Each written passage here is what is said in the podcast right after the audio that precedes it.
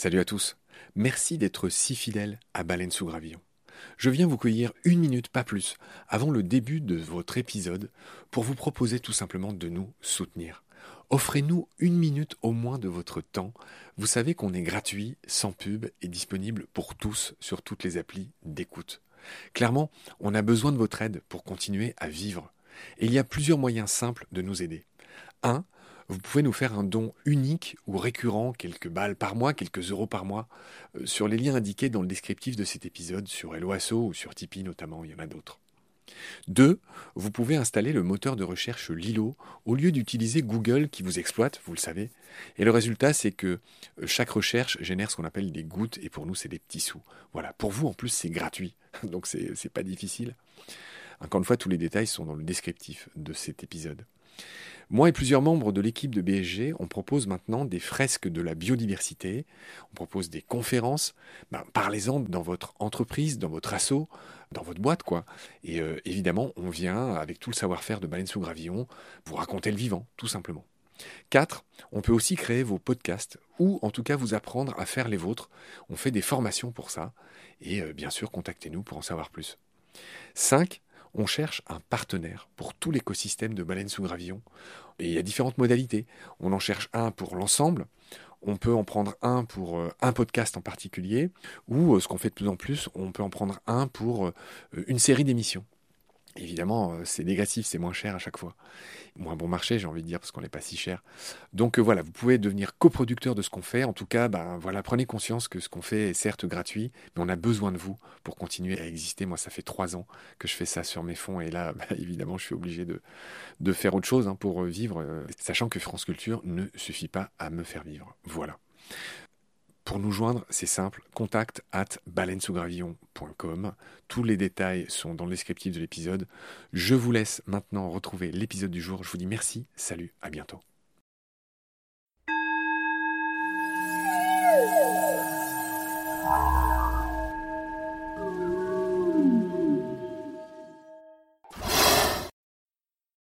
Salut Antoine. Salut Marc. Ravi de te retrouver pour notre dernier épisode Vautour. Dans cet épisode, on va parler des menaces qui planent, sans mauvais jeu de mots, sur les vautours. On va parler de leur disparition, on va parler un peu de l'histoire de leur disparition et surtout de leur réintroduction. C'est ce qui se passe en France et en Europe avec pas mal de succès. Il y a aussi des bonnes nouvelles dans ce qu'on raconte et on en est content. Et puis, à la fin de notre menu du jour, on va dire un mot très important sur les interactions vautour-élevage, euh, selon le mot que vous employez dans votre livre, ce livre publié chez Delachaux et Niestlé qui est sorti en octobre 2022 que je recommande à tous, hein. évidemment. C'est la Bible qui nous a servi à préparer cette émission. Donc Antoine, en premier lieu, un peu comme on aurait pu le faire pour le loup, j'aimerais que tu nous rappelles à quel point les vautours étaient communs autrefois. Un petit peu l'historicité de la chose, c'est-à-dire comment ils ont disparu. On est surpris aujourd'hui de voir un vautour alors qu'avant il y en avait partout. Plante-nous un peu le décor historique de tout ça. Vautour, faut voir que euh, il y a longtemps, il était euh, commun vraiment sur toute la, la moitié euh, sud sud-est de la France. On a des témoignages de vautours même qui remontent jusque en Belgique, dans le sud de la Bavière. Voilà, donc tout l'arc alpin, tout le massif central était colonisé. Après, on a des témoignages de vautours très abondants, par exemple en Provence, près de la mer autour de, de, Marseille, etc. aussi. C'est un oiseau pour l'instant qu'on voit en fait beaucoup comme montagnard, un peu dans les zones reculées, pour la simple et bonne raison que c'est les seuls endroits en fait où il en reste. Mais voilà, de la même manière que les loups, pendant très longtemps, mais c'était que en montagne en France, mais en fait, c'est des animaux qu'on est censé rencontrer sur une large partie du territoire. Alors le vautour moins que le loup quand même. Il y a quand même besoin de falaises pour nicher. Mais voilà, c'est des oiseaux euh, qui étaient très très euh, largement répandus, qui étaient très nombreux. Et, pareil en Europe, hein, on le dit tout de suite. Hein. Ah oui, oui. Euh, ce qu'on dit pour la France vaut pour l'Europe. Et, même le monde, quelque part. Évidemment. Malheureusement, bah, les populations elles sont beaucoup fragmentées. Il y a des populations même qui sont complètement éteintes. Celles en Afrique du Nord, s'il en reste, si on peut encore appeler ça des populations, il en reste quasiment rien. Les Balkans, euh, bon, c'était compliqué, mais c'est en train de se remettre un petit peu. Toute la partie un peu Arabie Saoudite, etc. C'est pareil, c'est très compliqué. D'accord. On va en revenir aux causes de disparition des vautours. Vous l'abordez aussi dans le livre Dynamique de population. Mhm. J'aimerais que tu commences par nous parler, ça arrive, des causes de mortalité naturelles des vautours. Alors, bah, les causes de mortalité euh, naturelles, bah, ça va être euh, par exemple les chutes, notamment pour les jeunes qui apprennent à voler. C'est une épreuve assez difficile pour eux. Hein. Chaque année, il y a à peu près un tiers des jeunes qui survivent pas euh, à la phase d'envol. Ou alors bah, aussi des, des, mauvaises réceptions à l'atterrissage, quand ils mangent sur des carcasses ou des fois en vieillissant euh, aussi, ben, on est on est moins bon, euh, on peut avoir ce genre de problème aussi. Après, on va avoir aussi une partie bah, qui va simplement mourir bah, de maladies, euh, de pathologies, d'affaiblissement naturel. On va avoir quelques noyades, un peu de prédation aussi. Attends, il faut expliquer les noyades. C'est quoi? C'est quand ces vautours qui ont très peu d'énergie, ou en tout cas qui veulent la conserver, par exemple, cherchent à traverser le détroit de Gibraltar. Effectivement, on en a retrouvé à l'eau qu'on a pu sauver d'ailleurs. Alors euh, ça ça peut euh, concerner une partie, euh, mais ça va aussi être notamment bah, des jeunes pareil qui apprennent à voler, qui se retrouvent au fond des gorges où en général il y a des rivières et qui finissent noyés. Ah d'accord. malheureusement. Ou alors bah oui aussi tous ceux qui essaient de passer par la mer puisqu'il y a différents passages hein, pour passer en gros de, de l'Europe à l'Afrique. Il y a ceux qui passent par Gibraltar, il y a ceux qui passent par le Bosphore, mais il y en a aussi des fois qui essaient de passer par le petit chapelet des îles grecques et là, quand on regarde les suites GPS, bah il y en a un peu euh, un sur deux qui s'arrête en cours de route au milieu de la mer. Quoi. En gros, rappelle-nous le trajet des vautours. Ils sont pas tout le temps dans les Causses, dans les Pyrénées et, dans le Vercors. Nos vautours, ils bougent un peu. En gros, ça se passe comment euh, les migrations des vautours? Alors les vautours, ils sont sédentaires, hein, à l'exception du euh, vautour percnoptère qui est migrateur. Tous les autres, ils sont là à l'année. Ils sont euh, toujours euh, quasiment dans leur colonie, sachant que la reproduction, ça leur prend presque toute l'année. Hein, parce que les couples, ils vont se former en gros à partir de novembre, et la reproduction, elle va se finir en septembre-octobre de l'année suivante. Donc ils n'ont pas vraiment le temps d'aller faire du tourisme. Là où ils vont plus bouger, c'est soit les immatures, du coup, qui se reproduisent pas, soit ceux qui échouent leur reproduction assez rapidement, par exemple, ils couvent, euh, ils cassent leur œuf ou un truc comme ça. Et là, pour le coup, ils vont pouvoir bouger beaucoup plus librement. Il n'y a pas de mouvement cyclique, il n'y a pas de migration. Euh. D'accord. Tu avais l'air de dire que si, il y en a certains qui montent dans les Alpes quand ils savent qu'il y a à manger dans les Alpes. Et ça, c'est déjà une migration. Enfin, une migration, c'est pas forcément changer de pays ou d'aller très loin. c'est ce que nous avait dit Adrien de Montaudoin. Tous les oiseaux migrent plus ou moins. Après, je comprends ce que tu dis. Ils sont très sédentaires en France. On a compris pourquoi tu l'as bien expliqué. Sauf le percnoptère, pour le coup. Bah, rappelle-nous ce qu'il fait, lui. Alors donc le percnoptère, lui, il niche sur la ceinture méditerranéenne et il va aller hiverner en Afrique subsaharienne. Les jeunes aussi restent, tant qu'ils sont pas matures, ils restent en Afrique subsaharienne et ils remontent après euh, nicher euh, chez nous une fois qu'ils sont devenus matures, donc vers 3-4 ans. Ouais, donc lui c'est un beaucoup plus long voyage. Ok. Alors on va en revenir aux causes de mortalité naturelle avant de parler des nombreuses causes de mortalité anthropique, hein, malheureusement. Euh, mais parmi les causes, j'ai appris dans, dans votre livre que parfois des vautours sont tués par des aigles et que c'est un combat très inégal. Oui, alors ça c'est très anecdotique, mais en gros l'aigle, euh, enfin les aigles, en particulier l'aigle royal en fait, bah, il est très territorial et euh, il se trouve qu'ils ont euh, l'habitude de nicher dans les mêmes milieux, hein, des grandes falaises, des canyons, des trucs comme ça. Et il arrive que bah, des vautours s'approchent d'un peu trop près du nid de l'aigle à son goût. Et donc bah, là, l'aigle, il va aller euh, l'intimider, voire lui mettre un coup de serre. Sauf que bah, le vautour, il a rien pour répliquer, il est juste en train de subir. Et bah, s'il prend un coup de serre d'un aigle, bah, on imagine bien que ça fait des gros dégâts, hein, parce que ça peut perforer les poumons, créer des hémorragies. D'accord. Tu dis aussi que au stade encore d'œufs, les grands corbeaux sont capables de casser les œufs des vautours et de s'en repaître. Mhm. Alors au stade d'œuf et même de jeunes poussins. Au stade d'œuf là, c'est systématique. Hein, S'il y a un œuf qui est tout seul, euh, ils arrivent et ils font une petite omelette. Et chez les jeunes poussins, là, ils vont essayer en général de les tirer dans le vide, de les faire tomber. Puis du coup, bah, en tombant, ils meurent. Et puis après, les grands corbeaux, bah, ils descendent au pied de la falaise. Et puis ils viennent euh, prendre leur petit repas. Ils vont aussi faire un petit peu de parasitisme, dans le sens où très souvent, ils vont aussi venir sur les airs et euh, là où les adultes ont régurgité de la nourriture pour le jeune, bah, souvent ils vont essayer aussi d'en manger une partie.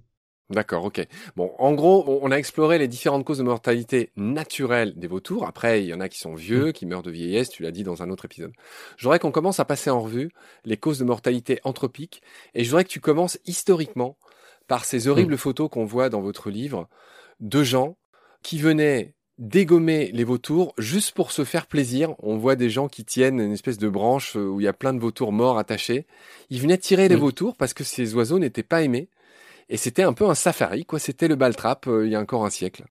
Ouais, c'était totalement euh, du, loisir. Hein. Bah, de la même manière, en fait, qu'il y avait les macareux qui étaient chassés par les petits bourgeois là sur les sept îles, dont vous aviez parlé avec Iveria quand on parlait un peu de la création de la LPO. Bah, les vautours dans le Massif Central, c'était exactement pareil. Hein, on prenait les petits trains pour descendre de la capitale ou, euh, ou monter de Marseille par exemple, et puis on allait se faire euh, des petites vacances et on tirait euh, les vautours. Voire même on les tuait sans les tirer. Hein. Dans les épisodes avec Jean, vous aviez parlé un peu des techniques pour attraper les, les condors. On utilisait les mêmes chez nous, à savoir on met une carcasse dans un endroit un petit peu encaissé, on les laisse bien manger, puis une fois qu'ils sont bien lourds, ben on sort dessus, on leur couvre après avec des bâtons et on les tabasse. C'est très amusant. ah ouais, et ça, ça s'est passé en France, il y a encore un siècle. C'est fou parce que dans votre livre, vous avez des citations parfois à l'orée de certains chapitres. Et alors là, je vais pas arriver à la retrouver, mais il y en a une que je résume parce que c'est écrit un peu euh, dans, dans, une langue un peu ancienne, mais où il y a un type qui dit que c'est des animaux immondes qui se repaissent de choses immondes. Mais c'était il y a deux siècles ce qu'il disait. Et par contre, il a tout de suite percuté même il y a deux siècles, que c'était hyper utile, en fait, que c'était les, mm. les, nettoyeurs de la nature, les recycleurs. Donc, mm malgré euh, cette intuition, il y a encore un siècle, c'est-à-dire bien après qu'on sache qu'ils sont très utiles, bah, ils continuaient à être dégommés et, utilisés comme baltrap vivant mm. euh, juste pour le plaisir, quoi. Mm. Oui, parce que je disais dans le premier épisode, hein, c'est que chez nous il y a toujours cette dualité, parce que d'un côté ils avaient mauvaise réputation, c'était des becs crochus et charognards et tout, mais en même temps les éleveurs les trouvaient quand même bien pratiques pour faire disparaître les cadavres, ils voyaient l'utilité euh, sanitaire, ouais. était quand même connue un peu de la, on va dire de la sagesse populaire de l'époque, quoi. Bon, on ne peut que s'en désoler. On va enchaîner sur mm. les causes de mortalité de vautours plus euh, récentes. Donc là, il y a malheureusement le choix. Tu veux commencer par les pesticides? Pour rester quand même sur les causes euh, historiques, pour faire un topo de pourquoi ils ont disparu à l'époque, la première cause de disparition quand même, ça reste la modification des pratiques euh, agricoles. À savoir qu'on a eu la loi Pasteur qui a imposé d'ensevelir les cadavres et qui a réduit la disponibilité alimentaire. Hein. Bon, il se trouve qu'il y a pas mal d'endroits où du coup ils ont été les foutre dans les grottes et les avennes, donc directement dans les sources d'eau potable, ce qui n'était pas l'objectif de la loi. Mais du coup pour les vautours, bah, ça aura fait un petit coup. Ensuite il y a eu euh, aussi tout un phénomène un peu de déprise c'était agricole. Quand, pardonne-moi, c'était quand euh, cette loi Pasteur là à peu près? Euh, Loi Pasteur c'est euh, début 19e il me semble. Ouais c'est ça, ouais. D'accord. J'ai plus la date précise mais... Donc après, on a ouais, tout le phénomène de déprise agricole. Quand on parle de déprise agricole, on pense souvent à celle un peu après-guerre, etc. Mais en fait, ça fait très longtemps que les, les, paysans, etc., partaient à la ville pour travailler et donc euh, il y a des zones qui sont dépeuplées, il y a eu moins d'élevage. Derrière, on a aussi eu la mécanisation de l'agriculture qui est arrivée avec les tracteurs qui ont remplacé les animaux de trait. Et donc, bah, des animaux de trait, euh, ça fait aussi des cadavres en moins. Donc, voilà, il y a toutes ces choses qui ont euh, un petit peu dégradé l'environnement déjà du vautour. Par-dessus ça, on a d'autres choses qui se sont rajoutées. On a donc la chasse de loisirs dont on a parlé juste avant. On a l'empoisonnement. Alors l'empoisonnement, pour le coup, il ciblait pas les vautours. Hein. À l'époque, ça ciblait notamment euh, les loups, puis dans une moindre mesure euh, les renards, euh, les ours, ce genre de choses. Seulement, bah, quand vous mettez un cadavre que vous avez empoisonné, les premiers arrivés sur place en général, bah, c'est pas les loups, hein, c'est les vautours. Et les vautours, bah, ils mangent en groupe, hein, c'est 50, 100, 200 individus sur une carcasse.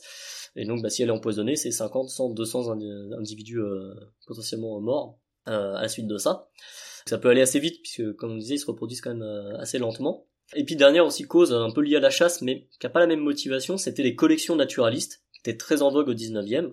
Alors ça notamment pour le moine et surtout le gypaète barbu, ça a été des causes majeures, puisque donc à l'époque il y avait euh, la mode là, des cabinets de curiosité. En gros, on, ramenait euh, voilà, des, objets d'Amérique du Sud, d'Afrique, euh, des animaux empaillés à droite à gauche. Il fallait avoir une jolie collection quand on était un peu bourgeois, qu'on voulait montrer sa richesse. Ça, c'était des oiseaux qui étaient grands, qui étaient un peu classe. En plus, ils étaient beaux, notamment le gipette avec ses jolies couleurs. Et donc, quand vous êtes un bon collectionneur, bah, vous avez euh, le couple, vous avez euh, des adultes, un jeune, un œuf.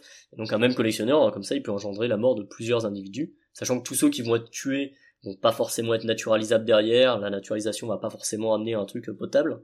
Et en plus, on se retrouve dans une logique de collection où de fait, bah, plus vous allez tuer par exemple de gipette, plus il va être euh, rare, donc plus il va prendre de valeur sur le marché. Donc plus vous allez tuer de gypaètes et on est dans un cercle vicieux qui a mené à leur extinction. Ouais, le gypaète, euh, pour le coup, c'est une des principales causes euh, en ce qui le concerne. Ouais, surtout le gypaète qui avait une mauvaise réputation, je le rappelle encore une fois, en allemand on l'appelait le Lemmergeier, le vautour des agneaux, on le soupçonnait, on l'accusait de chipper des agneaux, ce qui est faux en fait. Mm.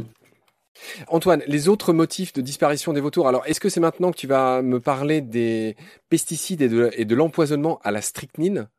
Mm-hmm. Donc c'est pas un empoisonnement qui leur a été euh, destiné, c'est des victimes en fait collatérales de l'empoisonnement, notamment des, des mammifères euh, carnivores, des prédateurs. Encore à l'heure actuelle, ils en, ils en font les frais. En Afrique surtout, hein En Afrique, en Asie euh, Même, même chez nous, sur les vautours qu'on récupère, qu'on analyse, qu'on autopsie, etc. l'empoisonnement ou l'intoxication, c'est quand même encore à peu près un tiers des causes de mortalité. Attends, mais qui est-ce qui empoisonne les vautours aujourd'hui? Voilà, c'est que les gens empoisonnent pas les vautours directement, mais c'est encore des gens qui essaient d'empoisonner des renards, des blaireaux, ah, Pour des moines, bah, par exemple, qui vont manger des lapins, euh, des rongeurs, euh, bah, c'est pareil, ils vont pouvoir s'intoxiquer. il y a une grosse problématique poison euh, sur les rapaces en France. Tant qu'on parle de poison, est-ce qu'il y a le même problème qu'en Californie sur le condor de Californie? Est-ce qu'on a ce problème de saturnisme? Et oui, c'était mon point suivant. Ah. C'est qu'après, on a tous les problèmes aussi de saturnisme. Donc le saturnisme, c'est quand il y a du plomb dans l'environnement, il va s'accumuler dans les organismes jusqu'à poser des problèmes. Alors le saturnisme chez nos vautours, il peut avoir deux origines. Ça va être soit qu'il va consommer des animaux qui sont morts après avoir pris des plombs de chasse, et donc là il va ingurgiter les plombs de chasse, soit bah, directement il va se prendre des plombs de chasse, les plombs bah, du coup vont se dégrader dans sa chair, et ça va lui donner euh, du saturnisme. Le tir à l'heure actuelle, c'est euh, assez euh, marginal, mais pas tant que ça, hein, puisque quand même, pareil sur les, les vautours qu'on récupère, hein, c'est 5 à 10% quand même qui meurent de tir, et c'est environ 20% qui ont des plombs dans le corps. Donc c'est à dire qu'il y a quand même pas mal de vautours, hein, jusqu'à 15%, qui se sont fait tirer, qui ont survécu. Mais du coup, ils ont des plombs, et ces plombs, euh, bah, ils vont causer du saturnisme. Le saturnisme, on sait que ça joue aussi sur l'attention, les capacités motrices, et c'est en partie ce qui peut expliquer tous les problèmes de collision dont on va pouvoir parler juste après. Juste un détail, les vautours sont évidemment protégés en France qui tire? Bah, Ma question est complètement bête. C'est évidemment les chasseurs qui tirent sur les vautours. Est-ce que tu peux nous dire en une phrase pourquoi ils font ça? Et s'ils se font choper, c'est combien l'amende ou quoi? Ou est-ce qu'ils sont un peu dans l'impunité? Comment ça se passe? Alors qui tirent, c'est des gens qui ont des armes à feu, c'est pas forcément des chasseurs déjà. Dans tous les cas, s'ils tirent, c'est plus des chasseurs, ça devient des braconniers, s'ils sont plus dans le cadre légal de la chasse. Il y a un cadre légal à la chasse et il y a moyen de la pratiquer quand même sans flinguer tout ce qui passe euh, normalement. Qui tire, euh, bah ça c'est une bonne question, on aimerait bien, on aimerait bien savoir. Pourquoi ils tirent? Bah il y a plusieurs, euh, il y a plusieurs explications. La première, c'est parce que bah, ils ont toujours mauvaise réputation chez certains, c'est toujours des rapaces. Il y a toujours des rumeurs, voilà, qui prennent des bestioles, des trucs comme ça. La deuxième, ça va être aussi qu'il y en a qui trouvent qu'ils sont en surpopulation, donc euh, bah, ils se font un peu la régulation eux-mêmes. Et aussi une autre piste, bah, c'est un peu pour emmerder les écolos, euh, puisque euh, bah, en général les vautours ils sont protégés, ils sont dans des parcs nationaux. Il y a souvent aussi d'autres conflits d'acteurs, et flinguer du vautour, c'est aussi bah, flinguer une espèce patrimoniale. On sait qu'on va aller embêter des gens qui travaillent dessus. Ça permet aussi un peu voilà, de faire passer des messages. Ça se passe mal avec le loup, ce genre de truc, et bien en plus on va tirer sur le vautour, tiens tant qu'à faire. Ah oui, horrible. Si tu me parlais un peu de la, précisément de la strychnine et des pesticides. Alors la strychnine, c'était un, poison qui était très très utilisé euh, avant. C'était pas le seul, il y avait par exemple euh, l'Andor Corbeau euh, Maddox là aussi qui a été pas mal pas mal utilisé, ouais, qui ont été utilisés très largement en France hein, pour tout buter, hein, que ce soit les loups, les fouines, les renards, etc. Ça a été interdit, je crois que c'était dans les années 80 la strychnine si je dis pas de bêtises. Mais bon, de toute façon, quand on interdit un poison, il y en a un autre qui euh, revient euh, derrière. Dernièrement, on a des vautours euh, qui ont été tués au carbofurant, qui lui, je crois, de mémoire, je crois, il avait été interdit en 2008, il me semble. Et pourtant, on en a encore des traces, bah, tout simplement parce que les gens, ils ont encore des stocks chez eux, donc ils les utilisent. Hein. Et bien sûr, ces poisons qui sont interdits en France ou même en général en Europe, ils continuent toujours d'être utilisés dans d'autres parties du monde puisqu'il y a pas mal de pesticides hein, qu'on a fait chez nous, euh, nos industries les ont produites, et puis une fois qu'elles ont pu, euh, pu les écouler en Europe, bah, elles les ont refilées au pays du, du tiers-monde, euh, en se disant que oui, de toute façon, eux, ça n'avait pas posé de problème, et puis l'environnement et la santé des habitants là-bas, c'était un détail par rapport à, au problème des Européens. On arrêtait d'empoisonner les Européens, mais on pouvait aller filer les mêmes produits à d'autres gens ailleurs sur la planète. Bon, à l'heure actuelle, normalement, les gens ils sont plus censés mettre du poison à droite à gauche dans la nature, hein, donc ça devrait plus arriver mais le fait est que ça arrive toujours. Antoine, avant d'enchaîner sur les lignes électriques, il y a beaucoup de choses à dire, tu m'as appris beaucoup de choses grâce à ce livre. J'aimerais qu'on passe un tout petit peu de temps sur l'exemple de ce qui s'est passé en Inde, où 99% des populations de vautours ont disparu. J'aimerais mmh. que tu nous racontes comment, à cause de quoi, et surtout les conséquences de ça. Alors donc l'Inde, effectivement, on a une situation euh, catastrophique hein, qu'on a appelée euh, l'hécatombe indienne, Qu'est-ce qui s'est passé là-bas? Tout a commencé en gros en 94, où euh, les populations de vautours ont commencé à s'effondrer. Et quand on parle d'un effondrement, c'est pas les populations, elles ont diminué. C'est qu'on était sur euh, une diminution de la population d'environ 30% par an, chaque année, à partir de 94. si vous faites des calculs, ça fait vite plus beaucoup de vautours. Alors évidemment, c'est 30% sur ceux qui restent, hein, donc plus on avance et moins il y a de vautours qui meurent chaque année, forcément. On a mis pas mal de temps quand même à découvrir euh, ce que c'était, hein, ce qui avait déclenché ça. Au final, il se trouve que c'est euh, le diclofénac, un médicament vétérinaire euh, qui est un anti-inflammatoire qui était donné aux bêtes, qui provoquait la mort des vautours qui consommaient les carcasses qui avaient été traitées avec ça précédemment. Donc ça, on s'en est rendu compte en 2004, donc dix ans après le début de l'hécatombe. Le, le, début de l'hécatombe. Les scientifiques se sont rendus compte à ce moment-là forcément, les populations elles sont fait décimer. Hein. Si on prend euh, des comptages entre 92, donc juste avant la crise, et euh, l'année 2000, pour par exemple le vautour indien, on est à 99,7% de la population qui a disparu. C'est assez énorme. On est à 97% pour le vautour à bec grêle. Il y en a pas mal comme ça, toutes les espèces un peu locales, sachant que l'Inde c'est quand même un pays qui abrite neuf espèces de vautours. Il y a une diversité phénoménale. Donc on a un petit peu passé euh, du paradis euh, à l'enfer pour les vautours. Alors pourquoi il y avait autant de vautours? C'est tout simplement euh, que bah, déjà ils servaient pour l'écarissage. En fait en Inde il n'y avait pas de système d'écarissage industriel, hein. c'est les vautours qui servaient d'écarisseurs. En plus de ça, en Inde, il y a une grosse, grosse masse de cadavres, c'est les bovins, puisque les bovins sont sacrés pour toute une partie de la population, ce qui fait que quand ils meurent, on ne les consomme pas, et donc c'est les vautours qui les récupèrent. Il y avait toute une économie autour de ça, et donc bah, la perte des vautours, ça a causé pas mal de problèmes. Alors déjà des problèmes économiques, parce que ça veut dire qu'il faut euh, mettre en place des filières d'écarissage, et il y a plein de villages pauvres où euh, bah, c'est pas possible de construire un incinérateur là pour s'occuper de toutes les carcasses. Il y a aussi des métiers qui vont disparaître, puisque l'Inde c'est un pays avec globalement des castes. Pas entrer dans les détails parce que je maîtrise pas le sujet, mais de ce que j'en sais, en gros, les castes les plus pauvres hein, faisaient des métiers euh, un peu ingrats. Et il y en a une partie qui récupérait soit les os pour faire de l'engrais, soit les peaux sur les cadavres pour ensuite euh, les tanner, euh, en tout cas les revendre à des tanneurs. Donc bah, ces gens-là, pareil, ont été privés de leur, de leur source de revenus. Les intouchables. Voilà, merci. À côté de ça, bah, on a des problèmes sanitaires qui se sont développés puisque bah, les carcasses elles étaient là, il y avait plus de vautours pour les manger, et ça, ça a laissé tout le champ libre à des charognards occasionnels, plus opportunistes, donc que sont euh, les chiens, euh, les chats, euh, les rats. Notamment les chiens errants, hein, les chiens errants. Et notamment c'est les chiens errants ouais, qui ont posé problème, puisque en gros entre 2000 et, 2010, il y a eu 7 millions de chiens errants supplémentaires en Inde. Donc pour vous donner un ordre d'idée, 7 millions de chiens, c'est à peu près le nombre de chiens domestiques qu'il y a en France à l'heure actuelle.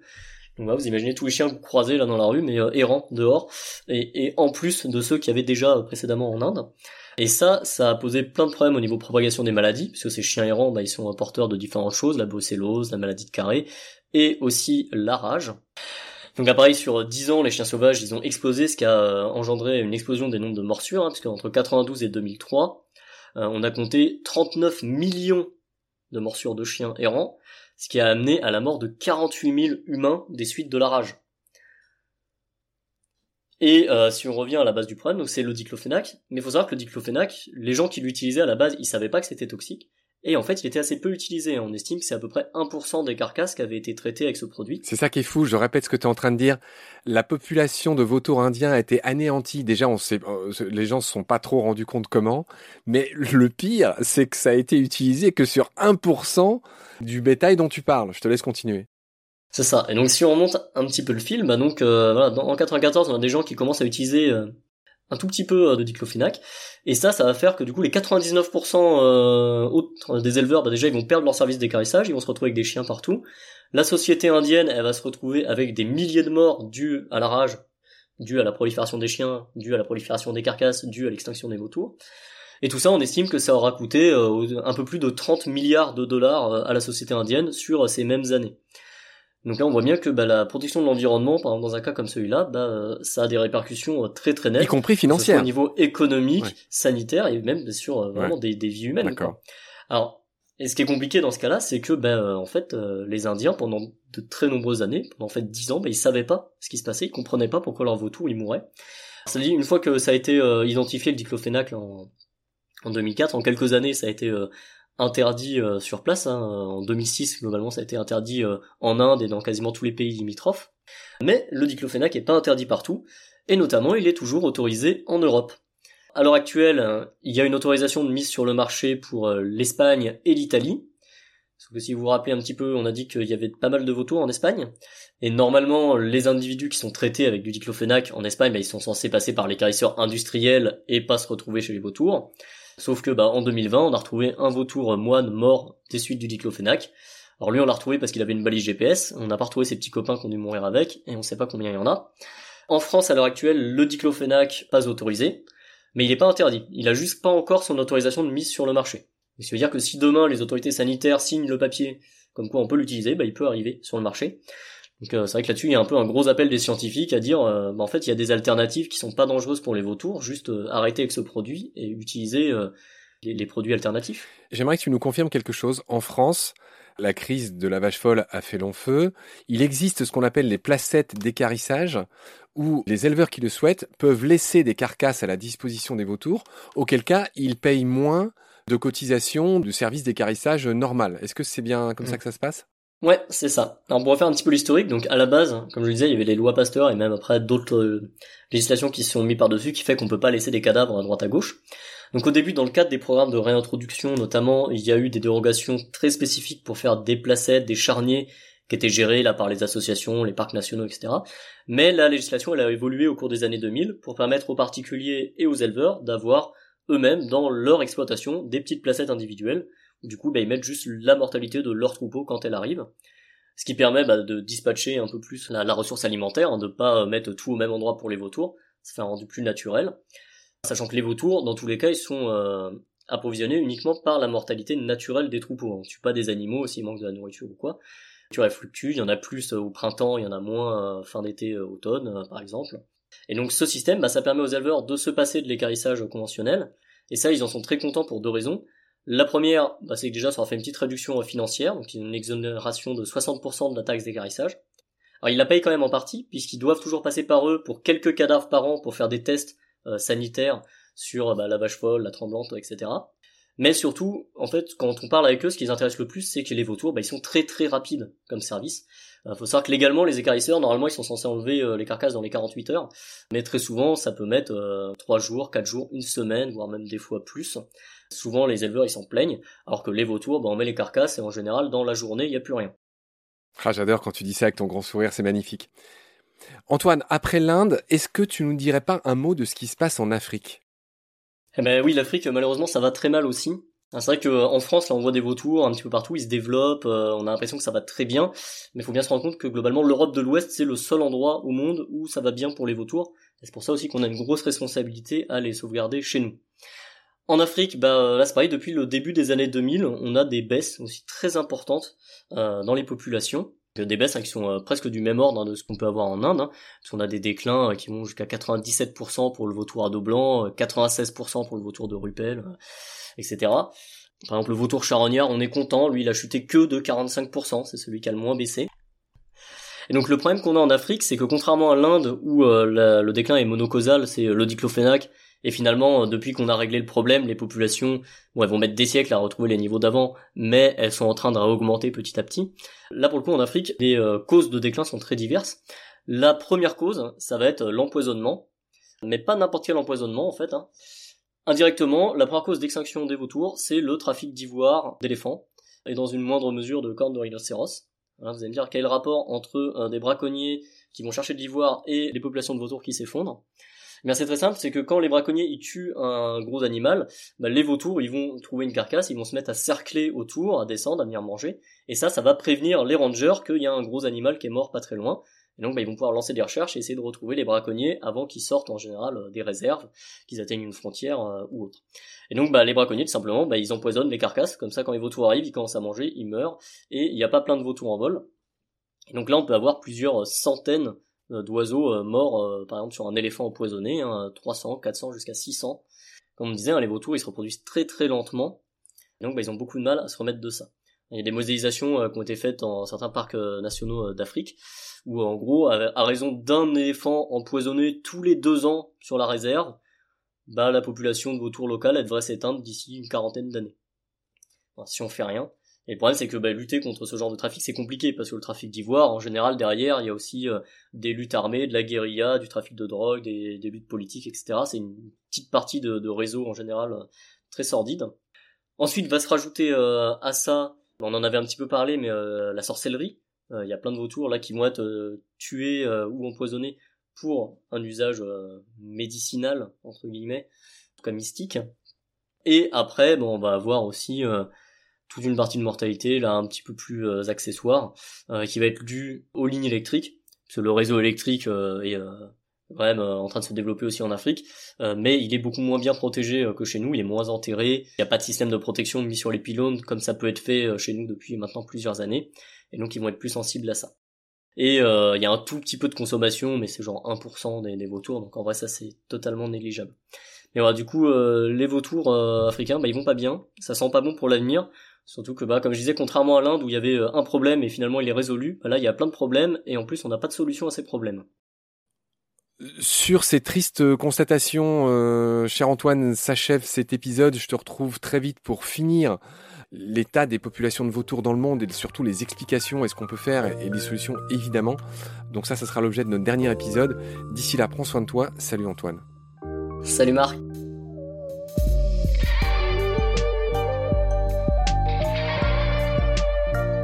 C'est la fin de cet épisode.